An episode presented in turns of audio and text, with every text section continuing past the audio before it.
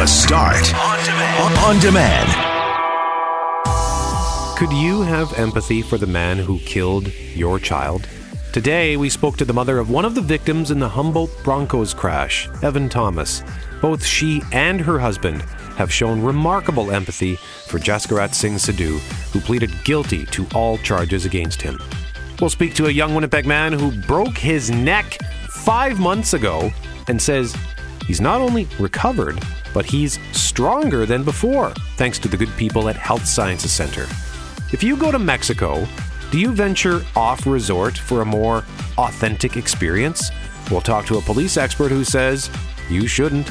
And what is the grossest thing you've ever eaten willingly? We had a conversation that reveals we're all kind of disgusting. I'm Brett McGarry, and alongside Greg Mackling and Loren McNabb, we are Mackling, McGarry, and McNabb, and this is the podcast for the start. Loren McNabb, we have a special guest with us joining us live. Yeah, and we're so grateful to have her on with us this morning. We've been playing some of the audio from the Saskatchewan courthouse where just yesterday the truck driver in the crash that killed 16 members of the Humboldt Broncos and injured 13 others pleaded guilty to 29 counts of dangerous driving. And his move prompted the parents of Evan Thomas, who died in that crash, to share their thoughts on accountability and potentially down the road forgiveness. And we and we wanted to get more on on just how they've walked that path and where they've come since that terrible day. We're joined now by Evan's mom, Laurie Thomas. And Laurie, thank you so much for taking the time with us this morning. No, thank you, uh, Lauren, and, and the team for having uh, me on the air. Uh, I appreciate it you know, we talk a lot about what we might do in that moment and, and that incomprehension that you, you would have as a parent when you lose a child. When you heard Jaskirat Singh Sidhu say yesterday, I plead guilty, Your Honor, what was going through your head? Um, well, for Scott and I, uh, we we need to move forward, and um, the fact that he pled guilty, he accepts responsibility. Um, that that that helps in our grieving and our healing process. And I know Evan would want Scott, Jordan, and I to move forward.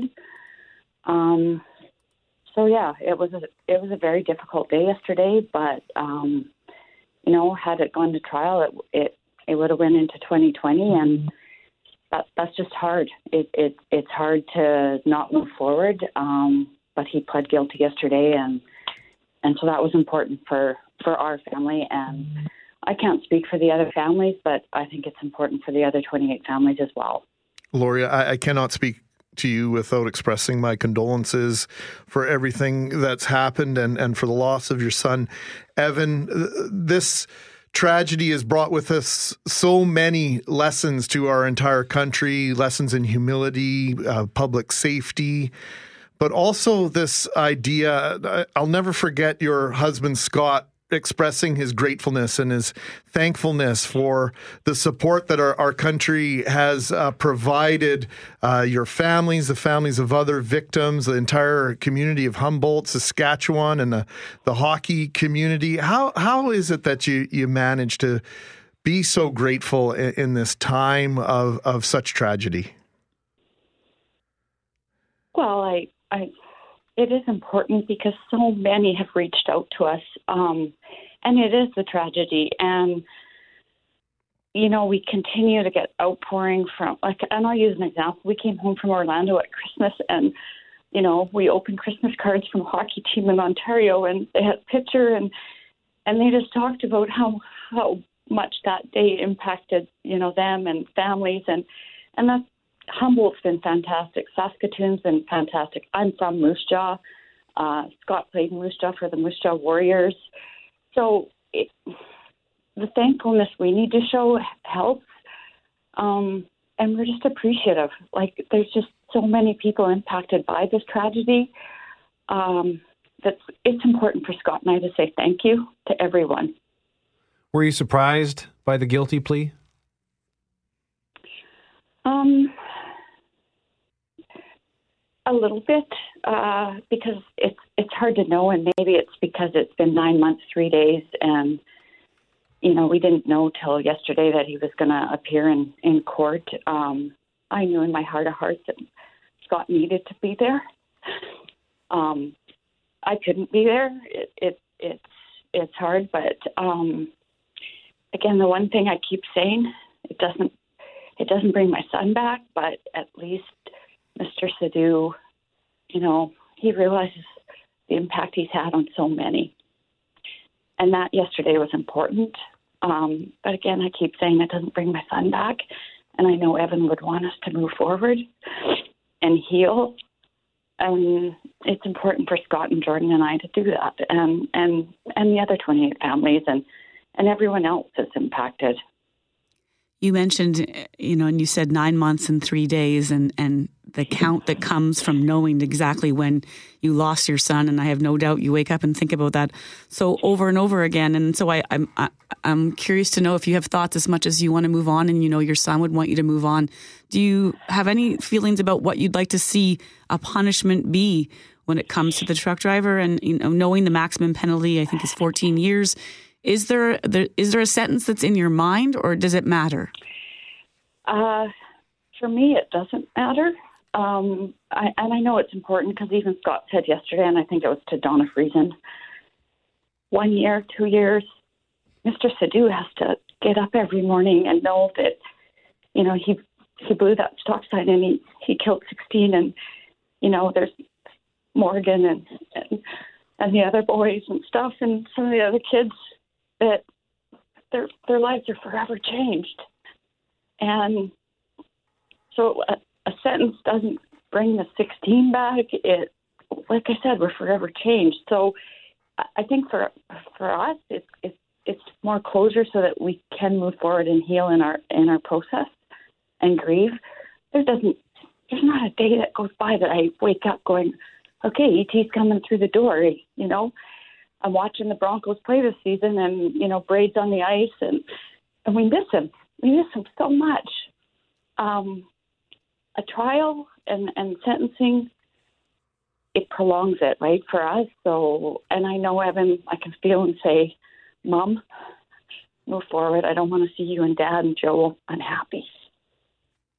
I think that's the most so. difficult thing for a lot of us Laurie, is the fact that, you know, in this criminal justice system, it is the victims that have to relive these tragedies yeah. over and over again. And, and so there's at least a handful of times that, that the victims of this won't have to do that again. So I, yeah. I, I, hesitate to use the word gift for Mr. Sidhu, but uh, it is definitely something that uh, I, I, think um, he deserves some credit for, and I, I, applaud you for for trying to give him that credit. It's an incredibly difficult thing to do. I mean, yeah, forgiveness is important because again, he accepted responsibility. Um, I mean, he he he could have not he it, it's a tough. It, it's tough because, like you said, it it's the justice system. It, it's you know, I, I mean, he he killed 16. So, and my boy was one of those. And so, the part that's heartbreaking is the grief process. You you go through mixed emotions and stuff. But I, I keep saying it it doesn't it doesn't bring Evan back, and I know he wouldn't want us to to not forgive him. And the fact that he pleaded guilty yesterday, it it gives us some closure and that we can move forward. But every April 6th, forever, we we will remember this day. Well, like I said, I feel like I've lived a lifetime since uh, Friday, April the 6th, and I, I remember that day because Scott and Jordan and I decided not to go to the game in Nipawin, and, and Scott hopped in with uh, Kalinjaki Hobbs. Their boy Declan was the goalie for Nipawin, and you know at 5:30 Evans Billets phoned me, and then Scott was phoning. Jordan was driving, and you know, you just you kind of wait and you hope and you pray, but like I said, it's forever changed. And like I said yesterday, I a sentence of you know I, I know the system has to work, but it, it it doesn't change any anything for me um, other than to move forward and to remember my boy was exceptional. He always forgave. He was smart. He, like you said, he was a hockey player, but he loved his teammates. He loved the coaches. Um, he loved his family, his friends. So he's, yeah. Anyway, sorry. Now you're getting me rambling. no, you're an inspiration, Laurie. You really are, and the amount of grace and uh, the humility that that everyone involved has shown has been overwhelming. Thank you for your time today, and once again, love and and and support Yep. from from Manitoba. Thanks. Uh, thanks for having me on here. I appreciate it. You guys have a good day. You too, Laurie. Thank you so much for joining us. Laurie Thomas is the mother of Evan Thomas, one of the 16 victims in the Humboldt Broncos crash.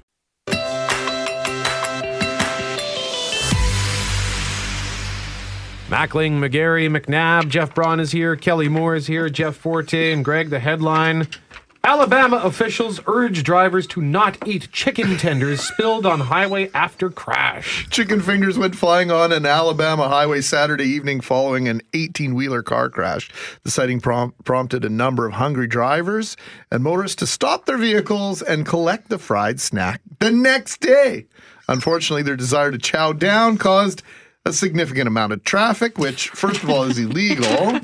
And then, shortly after the crash, the Cherokee County Emergency Management released a public service announcement warning those traveling on Highway 35 near the DeKalb County line to stop stopping their vehicles.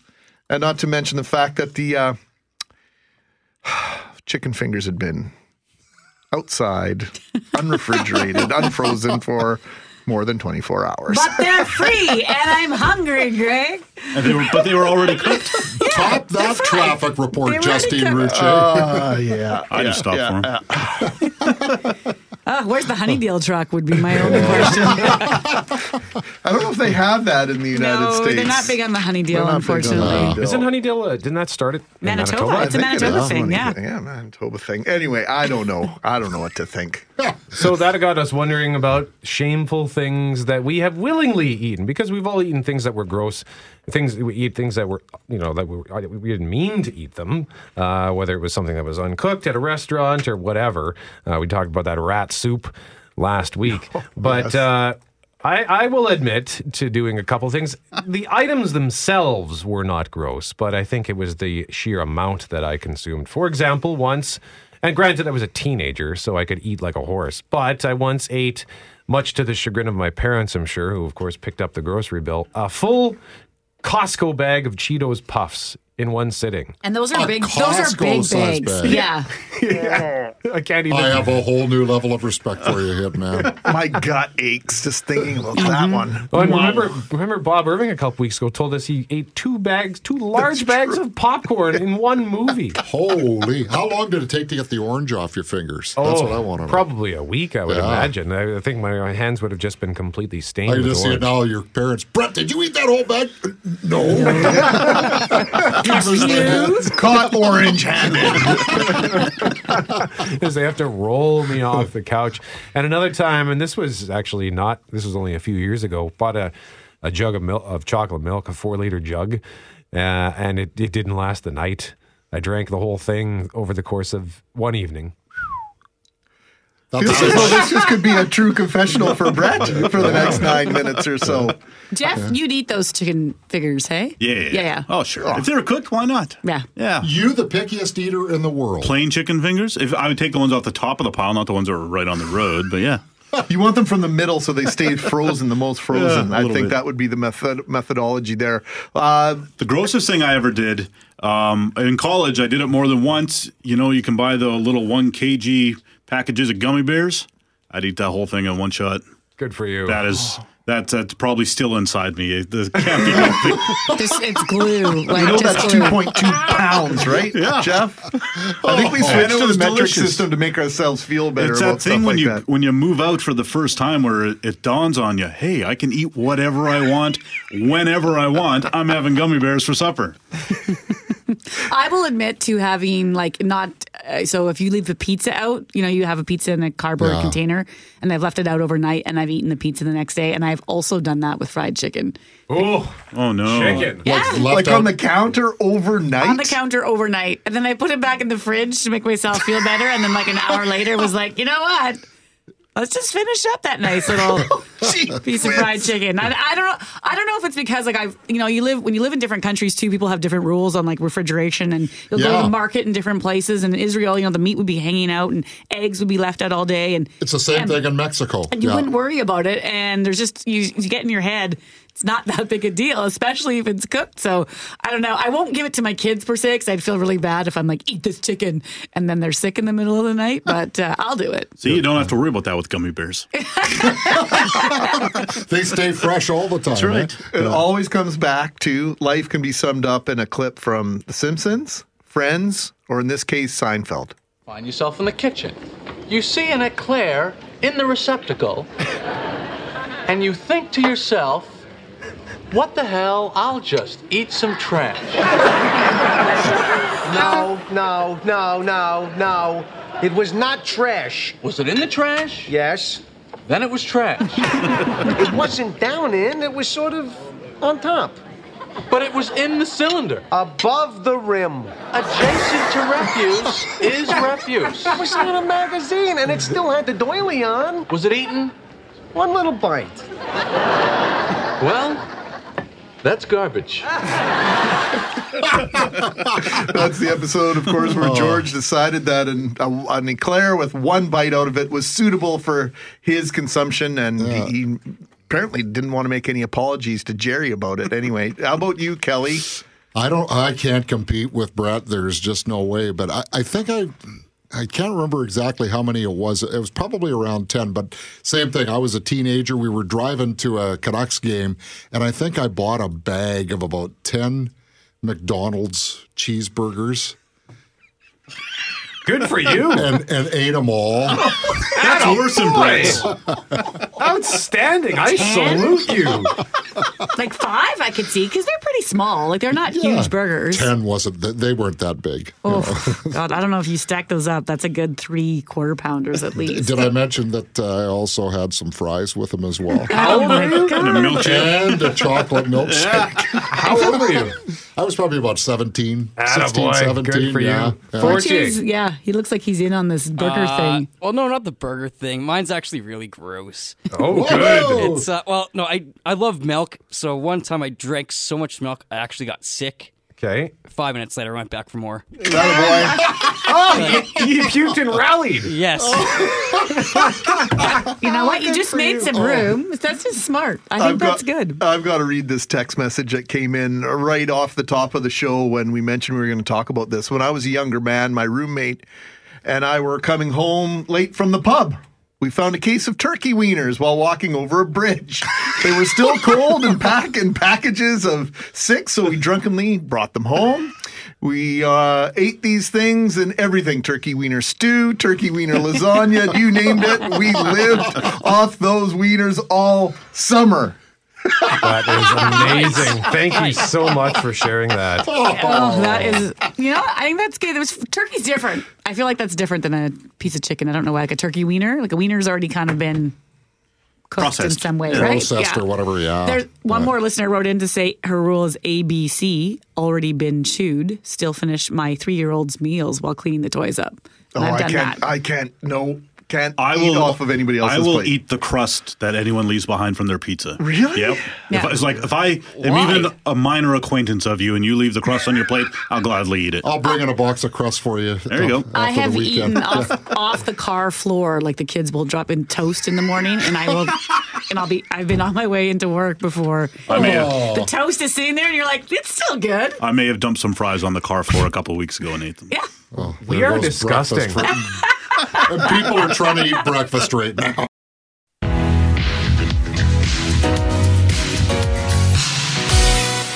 We're going to talk about online threats to Justin Trudeau in a moment, but talking about gross things like licking a doorbell. In our previous segment, we were discussing eating gross stuff. And Greg, we've got some great text messages here. Yeah, the two best ones involve pizza. Unfortunately, I'm going to pick the shorter one uh, for time uh, constraints. One time, me and my friend got into a pizza eating contest at Pizza Hut.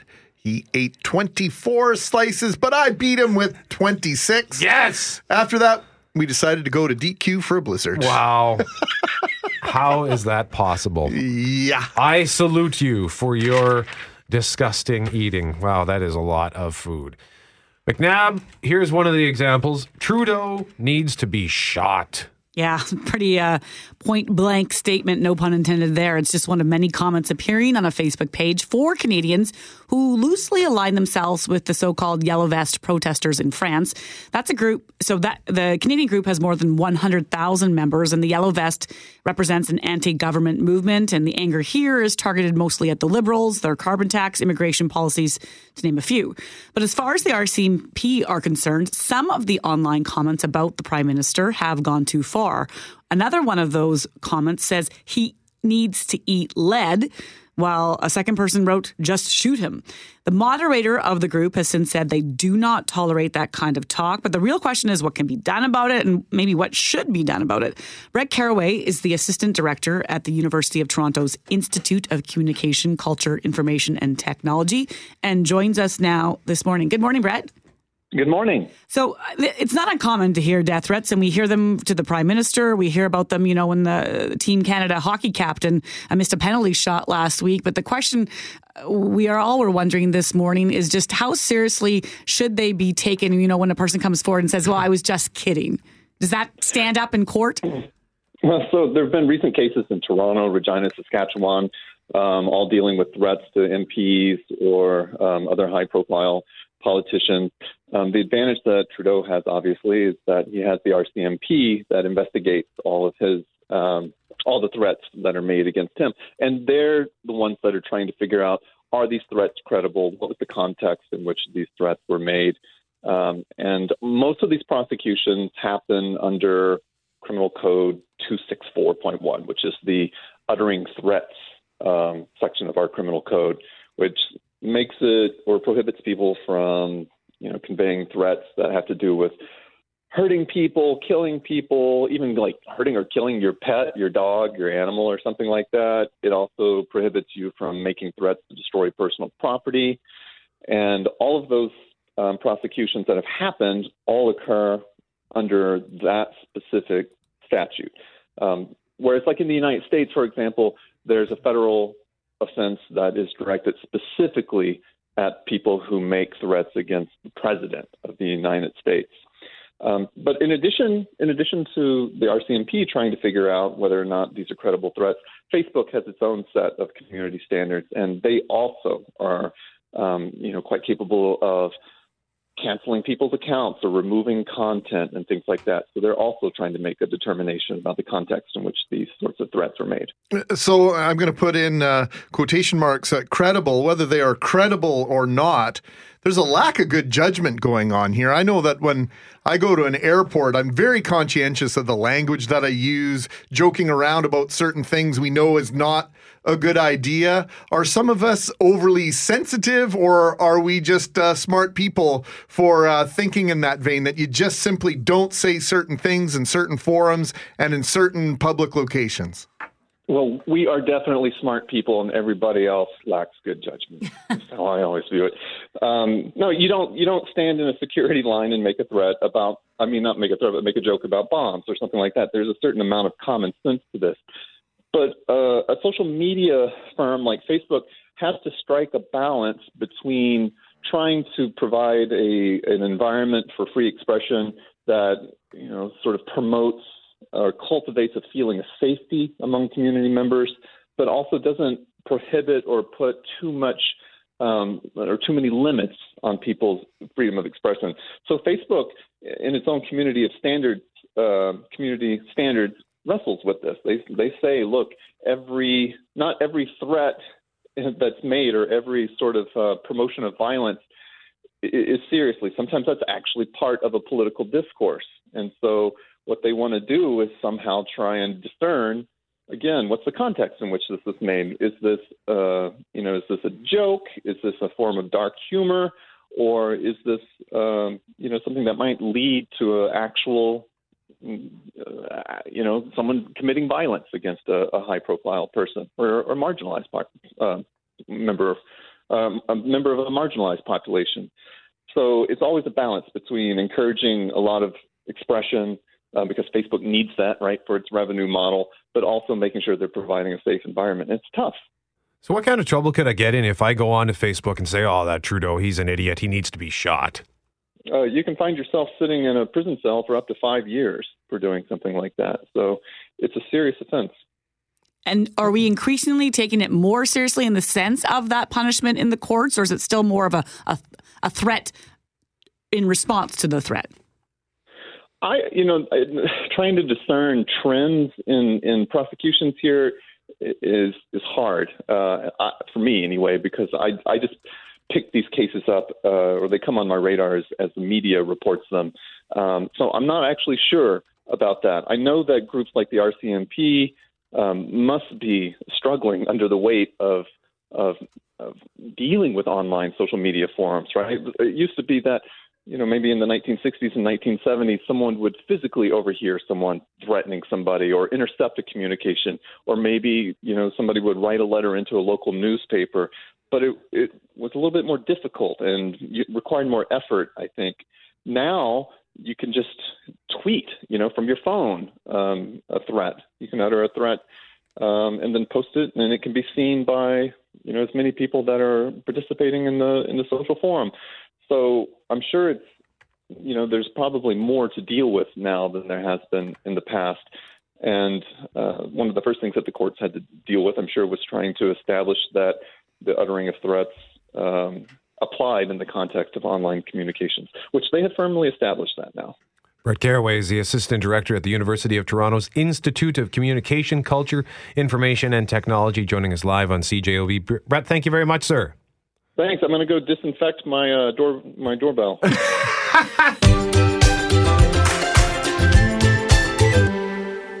we want you to save the date. Friday, January 25th, you can help the Health Sciences Center Foundation's Hope to Life Radiothon. You can help supporters in our community who have transformed the lives of loved ones throughout our province. You can listen to 680 CJOB and Power 97 from 6 a.m. to 6 p.m. and hear what is possible thanks to many generous donors.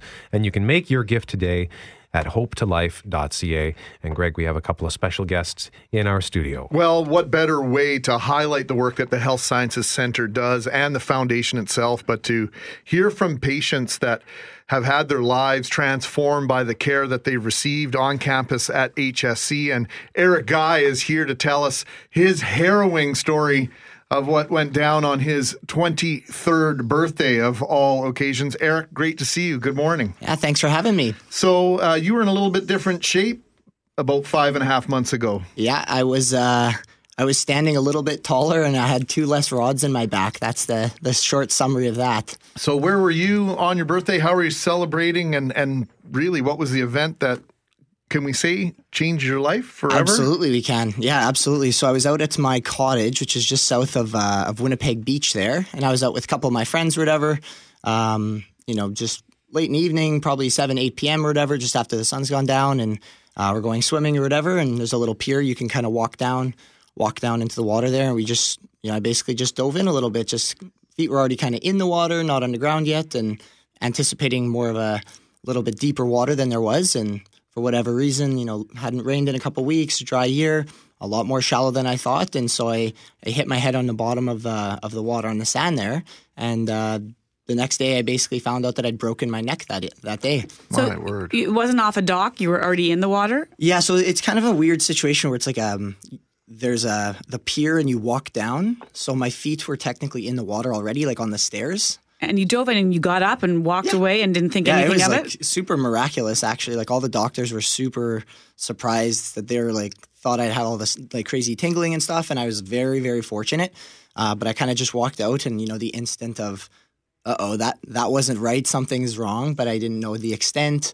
I kind of assumed, oh, maybe I, you know, tweaked my back or something, or something's jammed a bit or whatever. And then the next morning when I woke up, it was like a, yep, this is probably more serious than I tweaked my back, and I should probably see someone who's, let's say, smarter than me to take a look at it, kind of thing.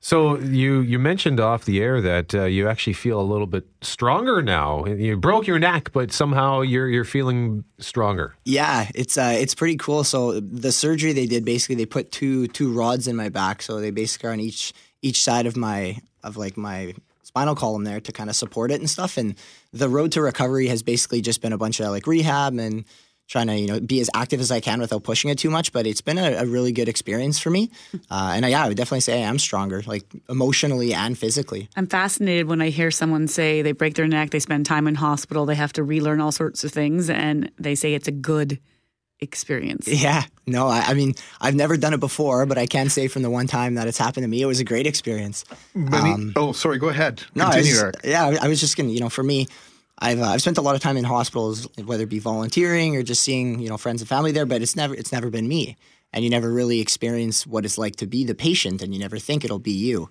uh, until, of course, it is, and so. Yeah, the whole experience from like pretty much the day I was in there to the day I left was phenomenal. Phenomenal. Monique Levesque Farrow is manager of sponsorship and events for Health Sciences Center. And Monique, how common is this that you hear a story not only of gratefulness that uh, someone's life has been preserved, their quality of life has been saved by the expertise at HSC, but on the flip side, now all of a sudden you've got Eric, who's a great looking guy, young man with his whole life in front of him. Now he's become somewhat of an evangelist for what happens on campus at HSC. Completely. I mean, it's no secret we are the flagship hospital of our healthcare system. And with that, I don't think a week goes by where I don't meet someone or hear about someone who's had an experience at HSC and is grateful to be here today. The donations that will come in for the radiothon on the 25th, what is that going to go towards? Well, we have a tagline that simply says, We're funding tomorrow's healthcare today. We know that uh, HSC is fantastic, but there's always room for growth. And if you look at our annual report or go online, you'll see that that growth is always happening. We recently had an announcement with the Burn Fund. We had Paul Albrechtsen announce another $5 million gift. But it's every size of gift that matters, from the $5 to the $5 million every bit goes to improving health and patient care at HSC. Every time we talk about the radiothon or about the needs at the various hospitals in Winnipeg, I always like to remind people that you assume that these things are taken care of because of your tax dollars or your government money that's going into it. And at the end of the day, that's not the case. And so you talk about the, the need that's there. What, what would the money, what would you like to tell people to know the money might go towards or examples of things that it has helped with when you mentioned the Burn Fund or other? That's a great question. So, first of all, Maric Homes is our presenting sponsor, and you'll know um, from hearing about their story, they came to us similarly in the same fashion. And it's every bit of the hospital that makes a difference. So, for example, last year we had a fund a need uh, auction for POCUS, point of care ultrasound. And so recently I had uh, the pleasure of meeting with Dr. Chris Symbolisti and chatted with him about how that improved the emergency room procedures. And basically, it's an equipment that is able to uh, assess a patient as they present in the emergency room for the best care possible. Well, my Grammy always used to say, good, better, best.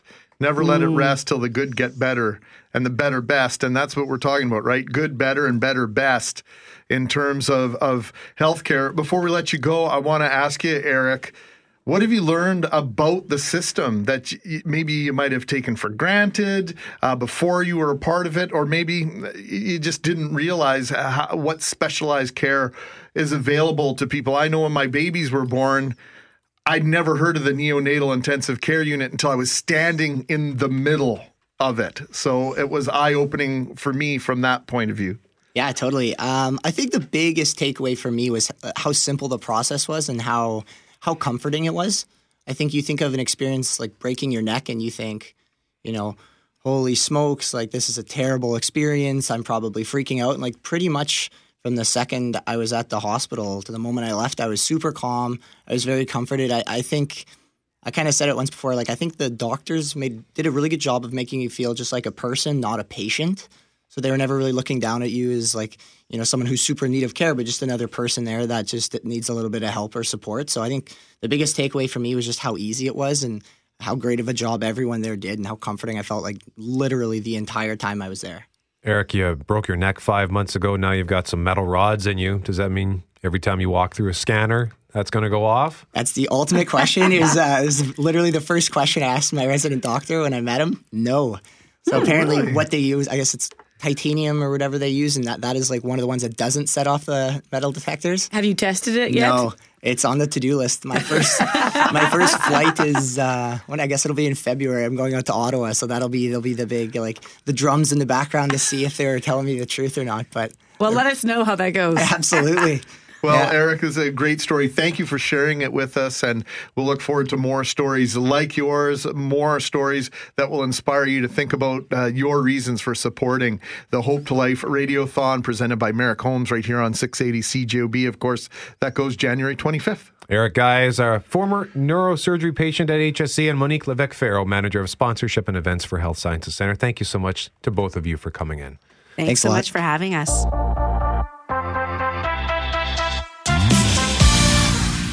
We start this hour, Greg Mackling, with Donald Trump. Yeah, last night Donald Trump addressed the nation with the aid of, uh, well, the at least from his point of view, the hated media. And here's I just want to play 27 seconds of audio from the president and and tell me or ask yourself what other issue would you like to see the president so passionate about based on the words contained in this clip.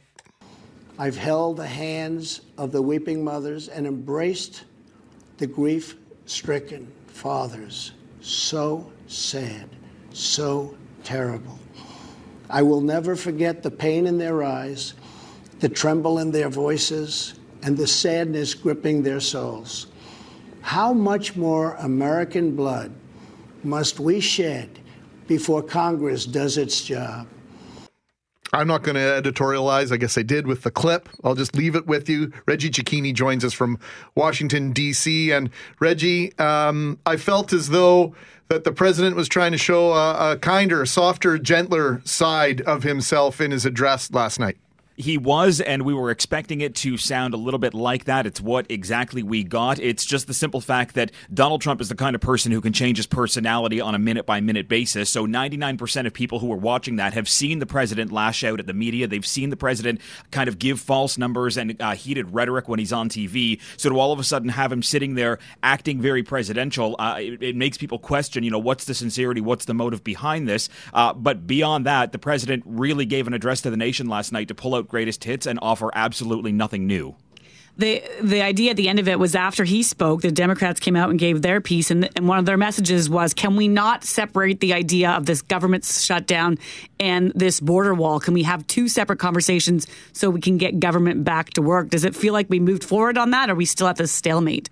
No, we're still stuck exactly where we were 24 hours before this address to the nation happened. Because, look, as soon as the Democrats took control of the House, they immediately put a whole bunch of bills to the Senate to say, look, we need to sign these bills, get them moving, get the government open, then we can deal with border security. But the Senate and the President have both said, look, don't send us anything unless it has border funding in it. So last night, for the Democrats to come out and say, look, Mr. President, we're now going to give you bills one by one. We need to do this on a bipartisan level. We need to get the government open and then talk about border security. It goes to show that when they go to meet this afternoon, neither side is willing to budge on where they stand, either not funding or all for funding. So oh, go ahead, Brett. No, I was just going to say he also didn't follow through on threats to uh, declare a national emergency. No, and that was one of the things that we were kind of hesitant to say whether he would or not, because the president would face a whole bunch of legal challenges if he decided to go around Congress to say, look, I'm going to take this money from you anyways. We're going to build the wall with this money that hasn't been appropriated properly. He would have faced a civil liberties challenge. He would have faced challenges within the Supreme Court. We knew it was going to be difficult. It doesn't mean that he's not going to do that down the road. Press Secretary Sarah Sanders, just an hour ago on the front lawn of the White House, when asked if this is a crisis, why didn't the president do something about it? Her response was, well, we're still looking at it. Worth noting, as I had mentioned on Twitter, that if it's a crisis, it's happening right now. You can't just keep looking at it. Well, and if it's a crisis that would have fit the narrative and the, the need for an address that took place last night, there didn't really seem to be a whole lot within the address that would categorize or, or allow anybody to walk away with the, even the sense that there was a crisis. Only uh, maybe a large concern and, and a concern uh, maybe from from one sanction or one part of the population. Uh, Reggie, I, I don't know about you, but my opinion would be that the Democrats maybe should have just passed on the time that was allotted them and just maybe done the, you know what. Uh, we're just gonna we're just gonna step away from the microphone here and let the president's words speak for themselves. I don't think they did themselves any favors. I'm talking of the Democrats. Yeah, the Democrats are actually taking some heat this morning for, for basically coming out and falling flat and not having that enthusiasm that could have countered what the president was basically saying in a very flat tone of sentences that we've heard before. We've heard Chuck Schumer, we've heard Nancy Pelosi kind of fire up at the cameras when they're standing in front of them, but to have an opportunity where you have an absolutely captivated obvi- uh, audience, the Democrats really needed to step up up and say, look, Mr. President, the facts that you're giving are wrong. This is what we need to do. They just gave their simple playing lines that they always give, and the Democrats really had an opportunity and they missed it when they when they went to speak after the president. So nothing new really said. Same old lines. We're at a stalemate. I know it's impossible to predict lately what's what could happen next in Washington, but is there a what's next in this scenario? Well, I mean, the what's next is going to come this afternoon. The president heads to Capitol Hill. He goes to uh, have a GOP luncheon with uh, with leadership, and then he's expected to have a whole bunch of them back at the White House to continue these negotiations to either reopen the government or discuss border funding. But like we said, no side is willing to budge on this. And if the president really does want to hold true to his word and does keep the government shut down for months or potentially years over this impasse, it's going to have lingering effects in the months to come. But worth noting, there are a couple of Republicans inside the Senate right now that are starting to pull back from the party inside side more with Democrats, which could show that the president may have a losing base inside his own political party as he tries to move this forward. One thing that did come immediately after, as uh, just looking at globalnews.ca right now, your colleague Jackson Proskow pointed out that the Trump campaign began fundraising immediately after the address uh, based on what was what Donald Trump said and this is something that the president does on every single moment he, he can kind of capitalize on, whether it's an address to the nation or whether it's kind of a crisis that's going on within the United States that is or isn't happening. He'll send a funding email out to be uh, to say to his uh, his followers, "Look, I made my pitch. I'm out there trying to do the best for the country, trying to do the best for Republicans, and trying to do the best for you. Now you need to send money to the party so that we can continue moving forward." Donald Trump will never look at anything he does as a negative. It'll always be a positive, and he'll rally around uh, rally the people around him to say, "Look at all the great things that we're trying to do." If it's not happening, simply just look at the Democrats and blame them. He mentioned Twitter. You can follow him at Cecchini underscore DC. Global's Reggie Cecchini joining us live from DC. Thank you very much, Reggie. Thank you.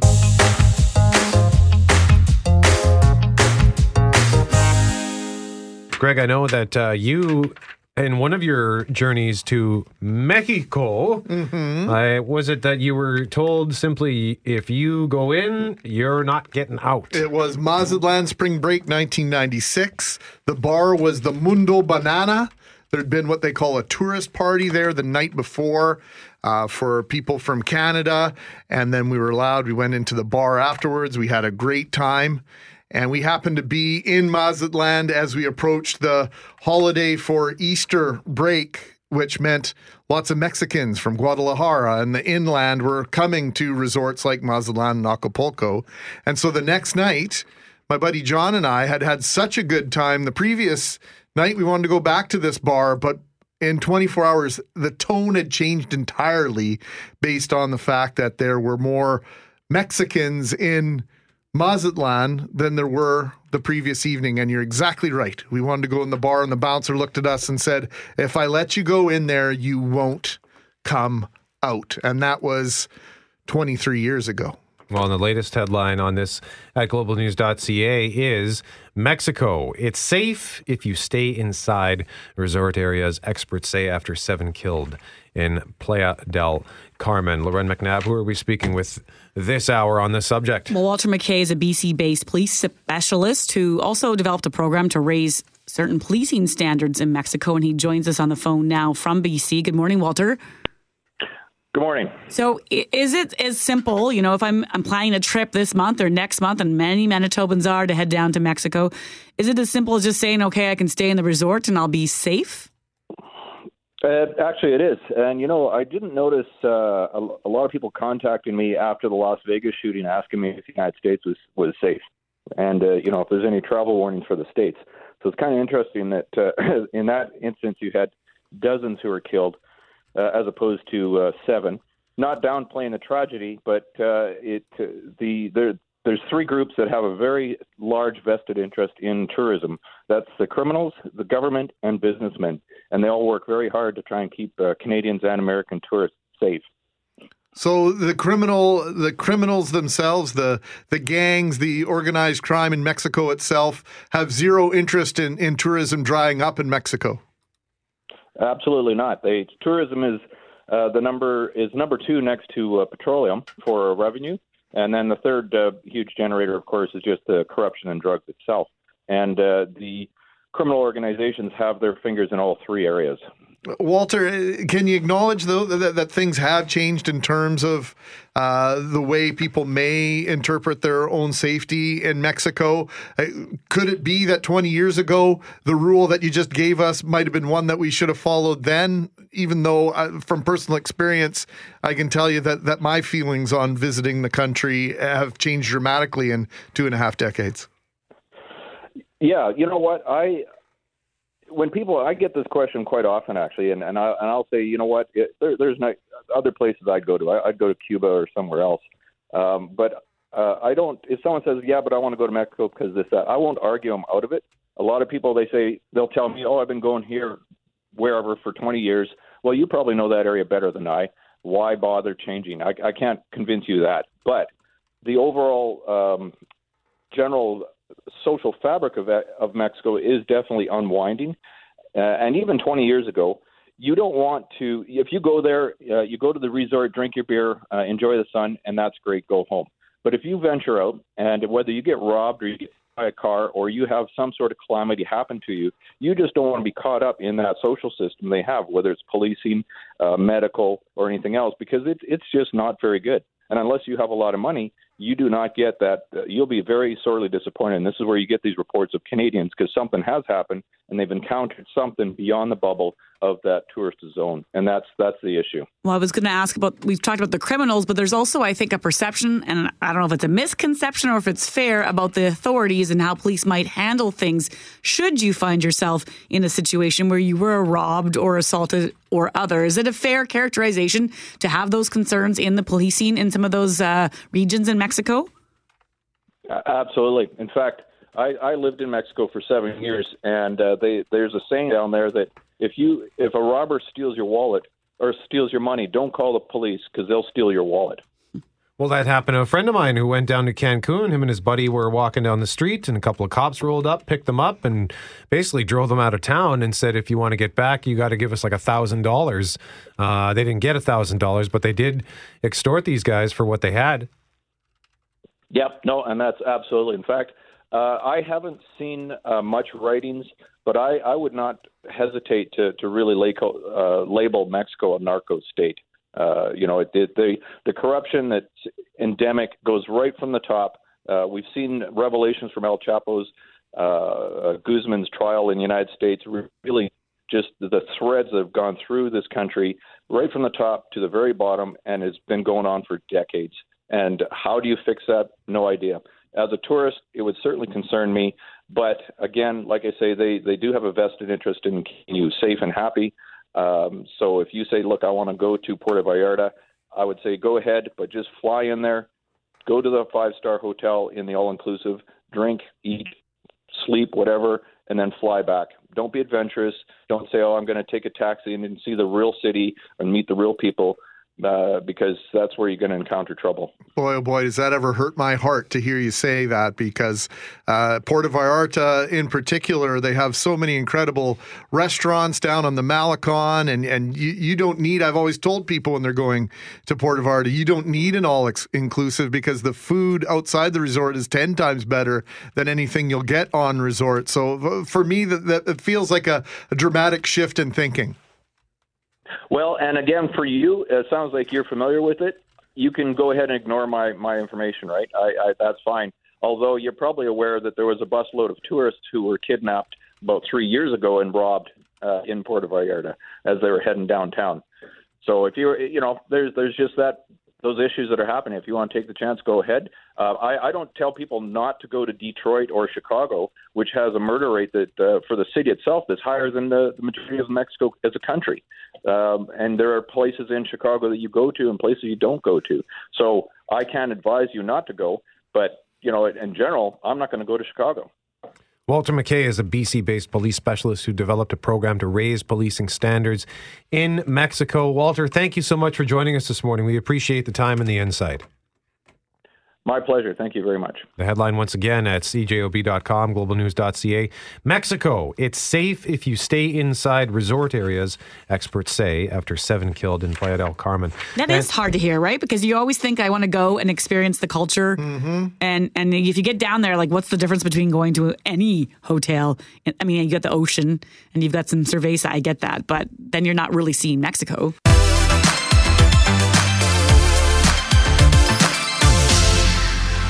Question of the day at cjob.com. Should Jaskirat Singh Sidhu, the truck driver in the Humboldt Broncos crash, get a reduced sentence in light of his remorse? So far, 54% say yes, 46% say no. Question of the day, by the way, brought to you by Credit Aid, helping Manitobans get out of debt since 1992. Visit creditaid.ca, call 204 987 6890. And we put the poll up on Instagram, Facebook, and Twitter. On Instagram and on Facebook, it's about 43% in favor of yes. But on, uh, sorry, I just lost my train of thought there. Facebook, twi- Twitter, that's where I was going next. 50 50, you say, Greg? It was 50 50 there. Correct. So you can weigh in on that in all of our social media and at cjob.com. And one more note of housekeeping. Fortier, who won the Def Leppard tickets? Scott Kennedy. Scott Kennedy knew that the song Promises, which happens to be my favorite Def Leppard song, is from the 1999 album Euphoria, which was also my favorite nightclub when I was at Which one was that? Windsor Park Inn. Mm-hmm. It's now a Tavern United. It was uh, prior to that, it was Stereo, and then before that, it was Pharaohs. Before Why that, was it it was your Euphoria. favorite? What was about Before that, was Euphoria? Club Soda I at think one it- point, yeah. right? That's right. Yeah. No, Euphoria. They just they played all kinds. They were the only place in the city, really, a mainstream club that played lots of uh, techno music. And that was your thing? I liked the techno, and they had the best light show as well. Lots I- of black light. I didn't see that coming.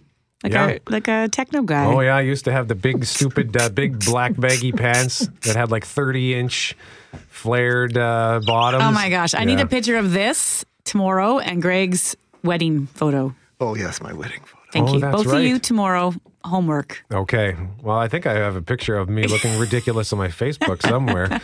All right. Hey, let's play this piece of music now. Oh, hang on a second. Did you announce the winner? Yeah. Okay. What was? The winner's name again? Scott, Scott, Oh, Scott boy. Kennedy. Scott Kennedy is our winner. Okay. Wow. He Yeah. needs a little techno music to wake up. Yeah. Jeff, that's your next assignment. Def Leppard, by the way, coming to Winnipeg July 25th. Tickets on sale January 18th. More tickets to give away through the week. Okay, let's uh, resume.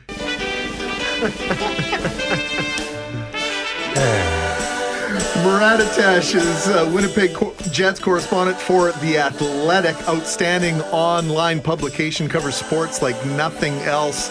Turns out, one of Winnipeg's brightest hockey minds also has a huge heart, and he's looking for a few good men this Saturday afternoon. Good morning, Murat. Good morning. How oh are you goodness, to- you guys crack me up. Well, we do our best. Uh, sometimes it's intentional, sometimes it's not. so tell us uh, what's been happening since uh, 2015. Well, yeah, in, since 2015, a really good friend of mine from Winnipeg named Meg Crane has, has coordinated this event that sends handmade Valentines to women's shelters, uh, to adults and children in those shelters all across Canada and North America. And over the last few years, she's been able to gather up enough handmade Valentine's cards so that people across Canada have, have all received something. And now she's spread out to the United States as well. It is a massive project. It takes thousands of cards, and it's one of the simplest acts of kindness I've ever really come across. So I've been trying to help out with that for the last couple of years as well. How many people are you involved with in Winnipeg in terms of the shelters you're trying to reach to and the number of women and kids? Well, uh, in Winnipeg, I know it's a massive project, and I'm just a tiny part of it. So Meg will coordinate with schools in Winnipeg, and I know that she's got a list of all the shelters that we have in the city as well. And I think that she hits every single one with uh, with cards each each year, um, which is just phenomenal. The the part that I've been doing my best to help with um, is is to get men involved because first of all at these uh, at these craft situations I've always felt a little bit awkward about my construction paper and marker skills.